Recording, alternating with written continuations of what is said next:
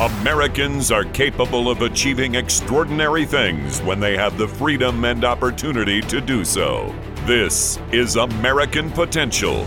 And here's your host, Jeff Crank. All right, well, thanks for joining us on another edition of American Potential. We always love to bring stories of great policy champions, and you're going to you're to hear from one today who you recognize and and someone that you see probably quite a lot on uh, on television and really a true champion on on so many issues for Americans for prosperity. So we're excited to have uh, have this guest today. Today's guest is a husband, a dad of 3 and was raised by a single mom who instilled in him the desire to leave future generations better than the current generation. He graduated from Florida State University, then went on to work in the banking, finance, and insurance industry. And in 2008, he was asked by the company that he was working for to figure out what was going on in the economy. So he turned on a House Financial Services Committee hearing, and he wasn't very impressed with what he was hearing from elected officials. This led him to start researching and reading books such as The Law by Frederick Bastiat. And through this process, he learned why our government was formed the way that it was. Well, he was first elected to Florida's House of Representatives in 2016, where he chaired the Insurance and Banking Subcommittee. And in 2020, he was elected to the United States House of Representatives, where he now sits on the Oversight and Accountability Committee, Financial Services Committee, and the House Steering Committee as the Speaker designee. If you've ever heard him on the House floor or in a committee hearing, you know he doesn't really shy away from asking hard questions or making tough statements.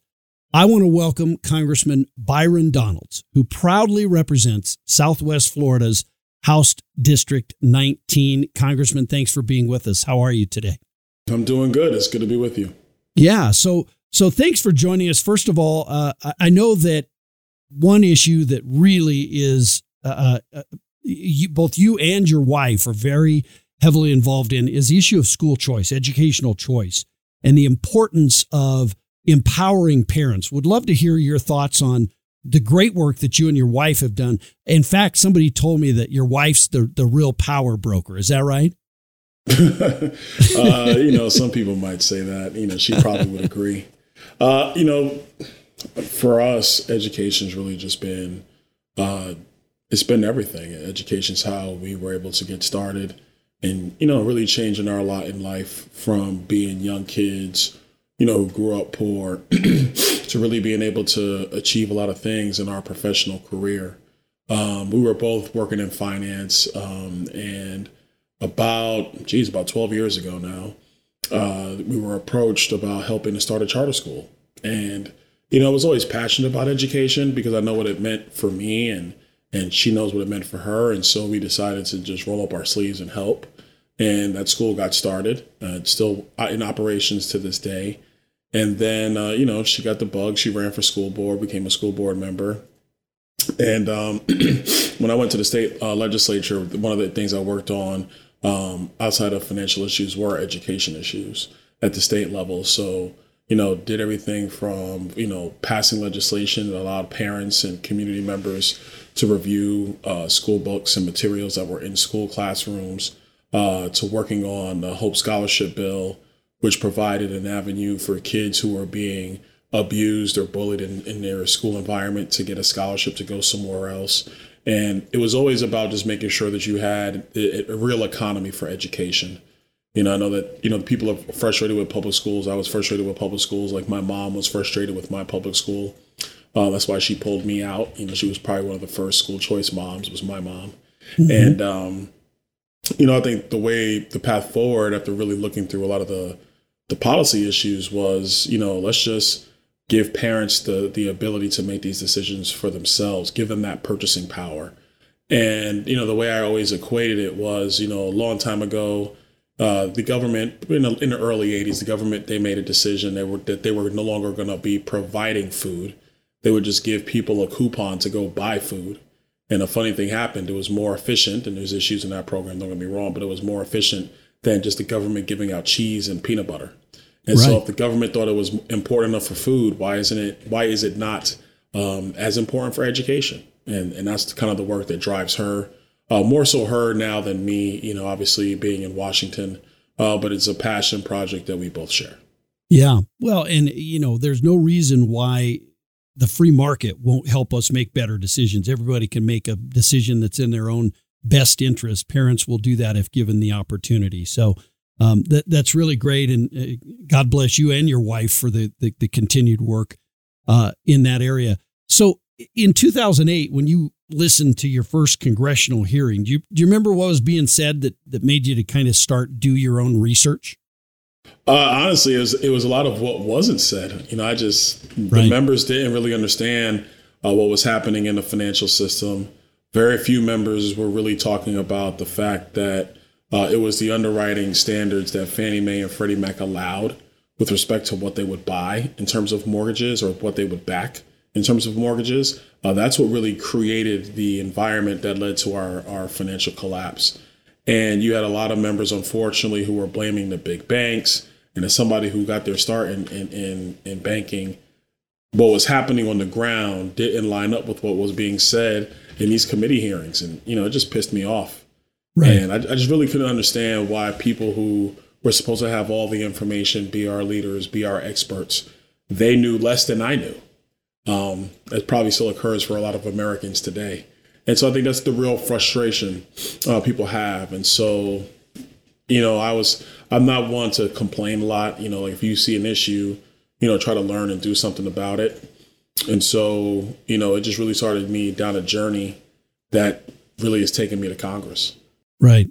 So so you that led you did that lead you to read the law by Bastiat? Well, actually, what happened there was after being frustrated with what was going on, I started watching a lot of news and trying to fi- figure out and understand politics and what was going on politically. And around the same time, that's when the Tea Party rallies started happening um, across the country. And so, you know, I saw an ad for one and I said, you know, I'll just go and see what's going on here. A lot of people at the, at the time, the media was calling them racists. Um, and so I was like, well, you know, I'm gonna just find out for myself. I'm not just gonna listen to what somebody says on the news or what somebody else tells me. And so when I was there, I met a couple people, and one of them recommended that I read the law. And they were like, this would be actually be a really good book if you really want to understand more about conservatism and, and, and frankly the thought of basic law and what it means for a civil society. So I took that, read it, and it was really eye opening to me. It, it actually explained a lot, it clarified a lot of what our issues were, you know, in the United States, which are still issues today. In some respects, have gotten worse. And um, you know, from there, it just took me down that that journey of of finding out that I was actually a, a conservative and probably pretty conservative. Um, And it was it was crazy at the time because at the time you're just thinking, I'm just a guy. I read this book. All right, I got to go back to work. I got to take care of my family. But what it really did, it, it helps me start to really engage engage in politics on the local level and, and kind of get a chance to meet a lot of the players at the time who were involved politically and what they were doing and what they were passionate about. And I was really just learning the many aspects of of of not like electioneering and, and campaign politics, but just politics in general and the, and the big dichotomy between you know liberty and and and uh, and tyranny or or or conservatism and liberalism or however you want to phrase it. Right. Now, because you had this background in banking and finance, I, I mean, that must really have shaped shapes your view currently, I'm sure, on the economy and what's happening in the economy. I, it's always great to have people who've been in uh, an industry to help, you know, oversee that industry, and that's what you're doing in Congress. But how does that shape your view of what's happening? Well, I, I think it was really helpful uh, because I had a background in in economics and the background in how our financial system works before I ever really thought about our pol- our political system and how the implications of what happens in the political system impacts our economic system. So, you know, one of the books I, you know, one of the, one of the things I did is I watched, you know, a bunch of the, you know, the YouTube uh, clips with Free to Choose with Milton Friedman, and I was there Yeah, and watched those they're great. debates, and they were interesting to me uh, because you know, growing up in the inner city, there was a cross section of you know maybe some of the issues that, that you know, liberals on those shows were trying to address. But then you could also see the downsides uh, that that that conservatives, or in the case of Milton Friedman, uh, libertarians would bring as a, as as the downside results of these policies that were being pushed. And it was able to really help me focus. My economic background, my economic mindset helped me understand politics and actually help shape my politics to a large degree. You know, I, I say to a lot of people, you know, if it don't make dollars, it don't make sense. And that's really because, you know, you can design any political system or any political program you want, but if it doesn't begin to take on its own inertia and be able to sustain itself economically, then all it's going to do is be a drain on money that is borrowed in the future. Um, it's going to be a drain on other people's desires to go out and innovate. It's going to be a drain on our economy. And that's not a, a successful project. So I kind of always look at things politically through that lens. If it's sustainable economically, then it's something that makes sense politically. And then you can go from there. Right. You know, you mentioned uh, the the Milton Friedman series, the Free to Choose series. And it is, I have gone back on YouTube and I'd encourage anybody listening to go do that and, and watch those what always strikes me when I watch those, and and you know they're they're certainly dated. They, everybody's wearing big ties and big collars, right? But uh, the debate, I mean, we just don't you don't see that kind of a debate much on TV anymore, and it's it's kind of refreshing to see that the back and forth.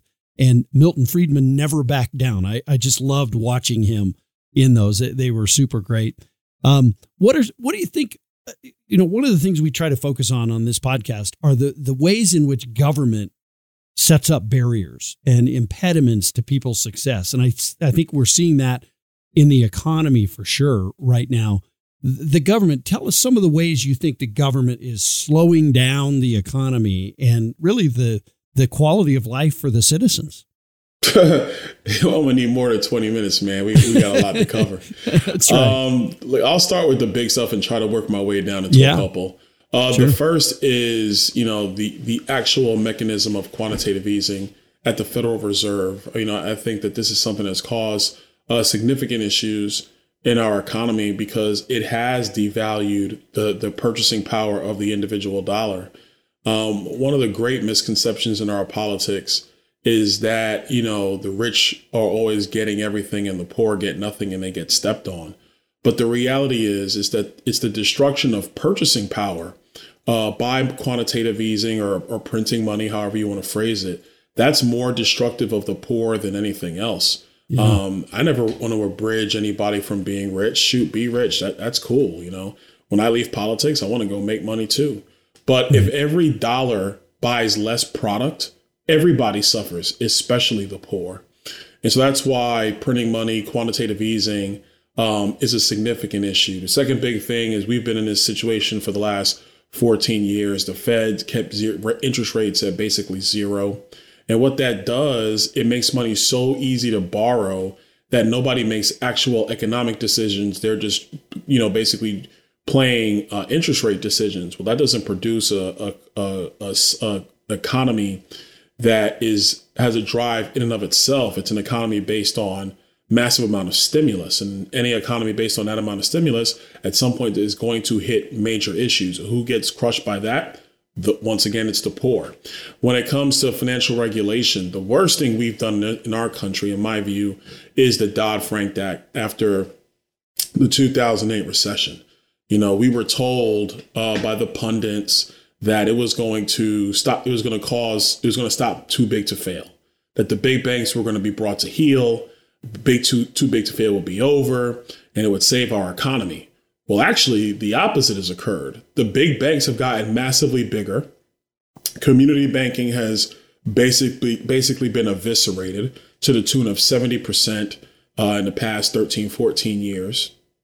And so who does that hurt? Once again, people at the bottom uh, people who are trying to build businesses, trying to find access to capital. Well, there's not as many banks as there used to be, and there's definitely not as many small community banks who would take a risk on a mom and pop venture. Whereas Bank of America or Wells Fargo or Citi, they're not going to do that. So you know when when you know my colleagues on the other side of the aisle when they like to talk about oh regulation is needed to save the consumer, what regulation actually does is it stops the innovator. It stops that that that person in the middle of our economy or at the bottom of our economy from trying to rise. And what you find is the large companies, they have more than enough money to deal with the regulation. The rich, they have more than enough money to deal with the regulation, and they go on. I'll give you another one tax policy. Our tax system is so convoluted, the only way you could really take advantage of it is if you have a tax accountant. Well, who suffers from that? People at the lower end. Um, hmm. Furthermore, the, the government says, oh, we, we miss out on all this money. So they want to hire all these new agents, 87,000 new IRS agents. But who are they going to go after? They're going to go after middle income Americans. They're going to go after, they're going to go after the poor. Uh, why? Because the federal government is trying to find every penny possible to pay for its profligate spending. And so who suffers under that is the poor. We could talk about energy policy. If you if you decide that we have to save the planet because of climate change, okay, that's a noble goal, but how are you going about doing it? We are we are essentially buying solar panels and wind turbines from China. They're our greatest adversary on the globe. Well, what happens when you when you substitute coal for solar? Coal is significantly cheaper than solar power is. Solar power is heavily subsidized, more so than coal or natural gas is. And so if you want to go follow green renewable energy, the energy on the electric grid is going to be more expensive. Well, who suffers from more expensive energy? Once again, it's the poor. I mean, like I said, I could go on and on yeah. and on. But the reality is, is that we have to find a way, politically speaking, for Americans to understand that the path to prosperity for all of us is not found in government regulation and government programming. It's found with unleashing the American people uh, to pursue their own interests, to, to, to pursue wealth. And yes, pursuing wealth is a good thing, to innovate and to have all the different tools and abilities to build wealth for their families, which is also a very good thing. Yeah. And it, you know, you you raise such a good point when we talk about some of these policies, these economic policies of the Biden administration. They really are hurting the middle class and and the less fortunate among us. Those are the people that pay. I mean, you just take inflation. That's not going to hurt someone uh, who is making millions of dollars a year, but it is going to hurt that single mom out there who's you know just trying to make ends meet and and that's an important point and i think it's been lost in the debates in washington oh it, listen first of all are there debates in washington that's a better way to put it right. uh, one of the issues i've seen you know being a member of congress for a couple of years now is the members we really don't debate these issues and it's really mm-hmm. it's really how the place is structured every member of congress gets their five minutes to do their their speech or their talk or their questions uh, there's hardly anybody else that's even in the committee hearings to hear them. Uh, on the floor, most of the members are not there when we're actually debating a bill. Again, somebody's recognized for a minute or two minutes and they give their speech about what's going on, but the other side does not listen. Uh, there's actually very little debate in Washington, which is which is eye opening to me, having served at the state level, where the members are all present in committee and on the floor. You have very vigorous debates on these issues. That does not occur in Washington. It's actually something that I, I think we should change. You know, in this, but before we took over the House, is one of the things I, I, I recommended. A lot of the members did, didn't agree with me, but I recommend it because if you have more vigorous debate about these issues, it actually will help to clarify a lot of things uh, between the members of Congress and actually good policy would follow for the American people. Yeah. What what most surprised you between when, as, as you were a candidate or before when you were in the legislature and then getting to Congress? What what surprised you most about being in Washington D.C. and being in Congress? Uh, really, how toxic it is, how toxic the environment is, um, how little Republicans and Democrats actually talk to each other. Like it's it's really eye opening. Like you you have to go out of your way to try to talk to a Democrat for a Democrat to talk to a Republican. Mm-hmm. I mean, we mostly pass each other in the halls. We're in elevators. We don't say much to each other. Like I said, in the committee rooms, we barely talk to one another. Um, on the on the floor, if you ever see the House floor, you know, typically the Republicans are on one side, the Democrats on the other side, and the two shall not cross.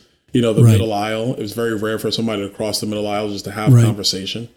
Yeah. Um, it's it's very it's a very uh, partisan environment. Forget the politics. The the environment is is partisan.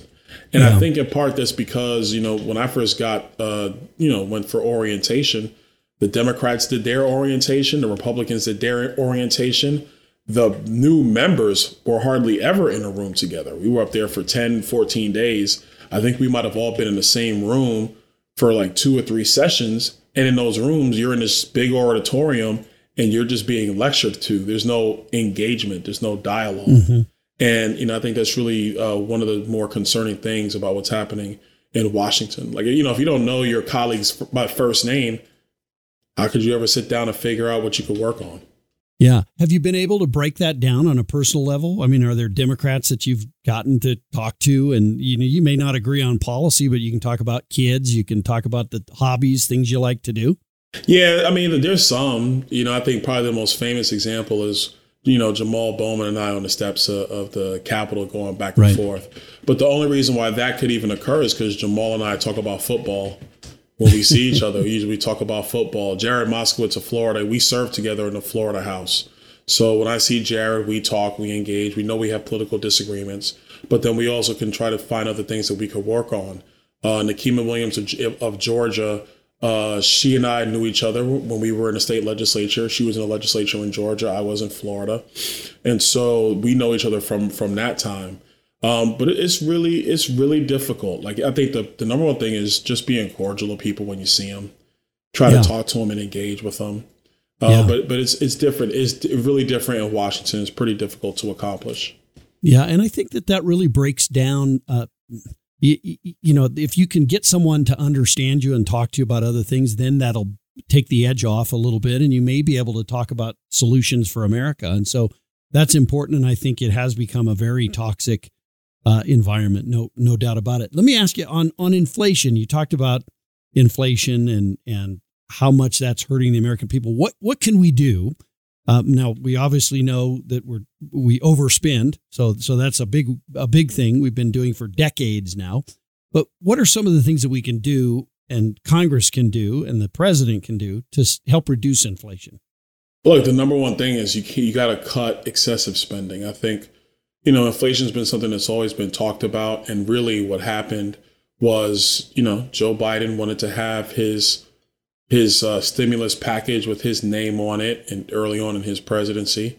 And that amount of money going to our economy that fast is what's is what started the inflation. And you mm-hmm. couple it with the fact that people were being paid to stay home, and then you created a labor shortage. So they created a labor shortage at the same time they were pumping vast amount of money into the economy, and voila, there goes your inflation, and then it just sparks. So the, yeah. the number one thing is it's always about the velocity of money from the government going into our economy. So if you don't want to have rampant inflation, we got to control spending. You know, uh, in Washington, the biggest problem I see is everybody just wants to continue to spend, but nobody wants to really evaluate the efficacy of what they're spending money on.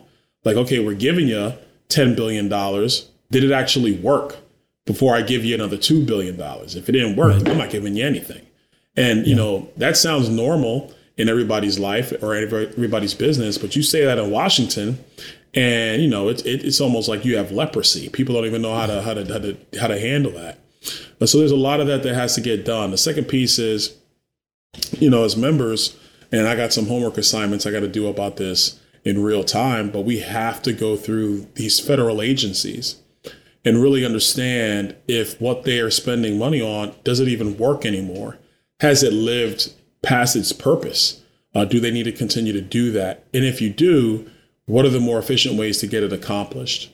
Um, I think that's a that's a big second thing. The third thing is we're going to have to figure out a long term debt issue. We can't just continue to borrow money uh, at this rate because that's going to create another uh, inflation uh, cycle that could be even more damaging, in my view, than the current one we, we're dealing with right now.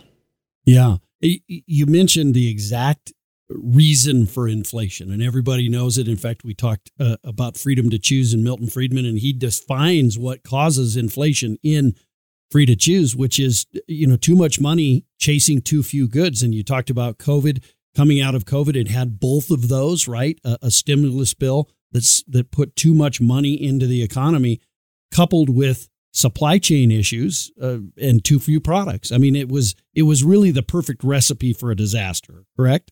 No, it was, and I, I was on the budget committee when when this was going through, and you know, we told you know, we were telling congressional Democrats, like, this is what's going to happen. Don't do this. This is a bad idea.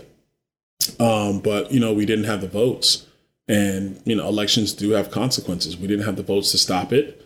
And it, it really, really set back so many Americans um, for multiple years. And, you know, I know the talking points now is, oh, the inflation is coming down. Well, that's not true. The inflation rate is coming down but the impact of the inflation on higher prices remains. Like those higher prices are there. They're now sticky, if you will. Uh, they're not transitory uh, the way that it was told to the American people early early on, and that's going to be create its own set of economic issues we're going to have to contend with. Yeah, and I think the American people are smart enough to understand that. It's a little bit of uh, trying to uh, change expectations. You know, they'll they'll say things like the price of gas has come down. Well, it isn't anywhere near where it was when Joe Biden took office. Yeah. So we shouldn't just accept that. And it could be much lower if we had better government policies on energy, right? Uh, not could, would. It would be right. much lower if we had better uh, governmental policies. But again, I, I, think a lot of this is by design, it, it's being done on purpose. You know, you have a desire from people on the left side of our politics to quote unquote save the planet. And so for some of them, they believe to do that by any means necessary.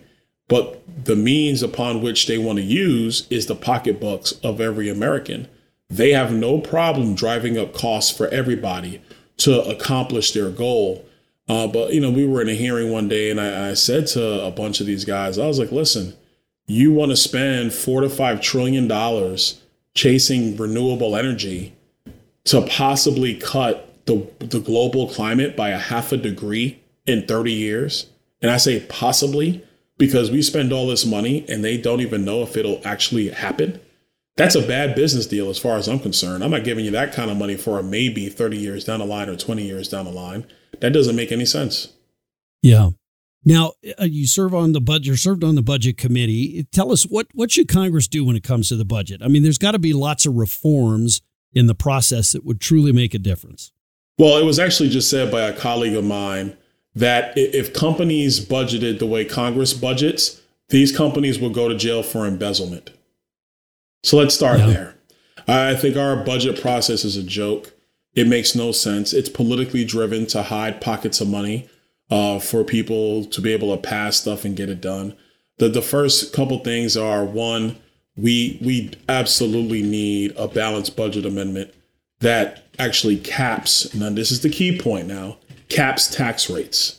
Because a pure balanced budget amendment would mean, oh, you could raise taxes and that should raise, you know, and so on a on a model basis that balances. The problem when you raise taxes, it dries up economic activity and that causes its own problems of again for the American people. So I think you got to have a balanced budget amendment that puts cap limitations on tax rates uh, there has to be an ongoing process where agencies and their and their various departments are being reviewed on a continuous basis. Uh, so much of the federal budget is ca- is is controlled by what they, we call the budget baseline. So if you spent a trillion dollars last year, you adjust for inflation, you might spend one point, you know, one trillion, 500, 500 billion this year. And then they say, okay, you're just continuing consistent spending. Well, no, the spending's going up because you're increasing the baseline. And in Washington, if you were supposed to spend 1.1 a trillion 500 billion, but you only spent a trillion 200 billion, they call that a cut. That's how Washington speaks. Right. But that's not what the American people say. If you spend $200 billion more, you didn't cut spending, you just increased it at a lower rate. So that's right. the kind of stuff that's got to be fixed. If you can do that, it goes a long, long way. The last piece is yes, we are going to have to reform Social Security and Medicare. Uh, there are ways to do it that protect uh, that protect uh, people who are on these benefits right now, seniors. There's a way to do that. Um, you could do it in a constructive way, but the political dogma associated with it really stops people from understanding that we can solve these problems and get our country on a healthy on a healthy track but you got to have the political will to do so. And at the end of the day, that only really comes from the voters. Last thing that really concerns me uh, at the current pace, interest on our debt, paying interest will be more than paying for our defense department. it will be the number one line item in our budget. When you when your country gets to that level, that's just simply unsustainable, and that's to the detriment of the entire United States. Yeah, wow. That and that's that should be sobering to every American to hear that uh, for sure. Congressman, we just got a minute here left, but what, what's some? I mean, why are people so hesitant in Congress to change the budget process? Well, honestly, I think it's because they're not concerned how citizens will react to it. Um, a lot of my colleagues, and listen, I, you know, they, I respect them. They they they work hard. They represent their districts too, but it's not even about the actual programs we're spending money on. It's about what does what does it mean back home? Will somebody run a negative ad against them? How will they be able to, you know, message this to constituents? And I and I find that if you do the right thing and you have reasons for that and you can explain that and it makes sense, like again, it makes dollars and it makes sense, then your voters will will reward you because the American people are tired of Washington doing what Washington has always done. They want people to go make the hard choices and get our country on track. And I think if you can if you can demonstrate that, uh, then we can be successful. And I think the the other piece of this is, and this is really a problem in all of our politics, not just budgeting, is our media is a joke. I mean, this it's just ridiculous. The things that they focus on and the things that they choose not to focus on are one of the reasons why our country is so divided. And so we have to do a significantly better job of getting the real information, facts, and truth to the American people and stop with the political dogma, which just divides us for no reason. Congressman Byron Donalds, first of all, thanks for joining us today, but most importantly, thanks for being such a great policy champion and really a patriot for America, trying to solve some of these very difficult problems that are that are hurting every single American. But thank you for joining us today. No, no, it's my pleasure. Thank you. Thank you for listening to American Potential. You may listen to more stories from Americans working every day to expand freedom and opportunity in their communities by visiting AmericanPotential.com.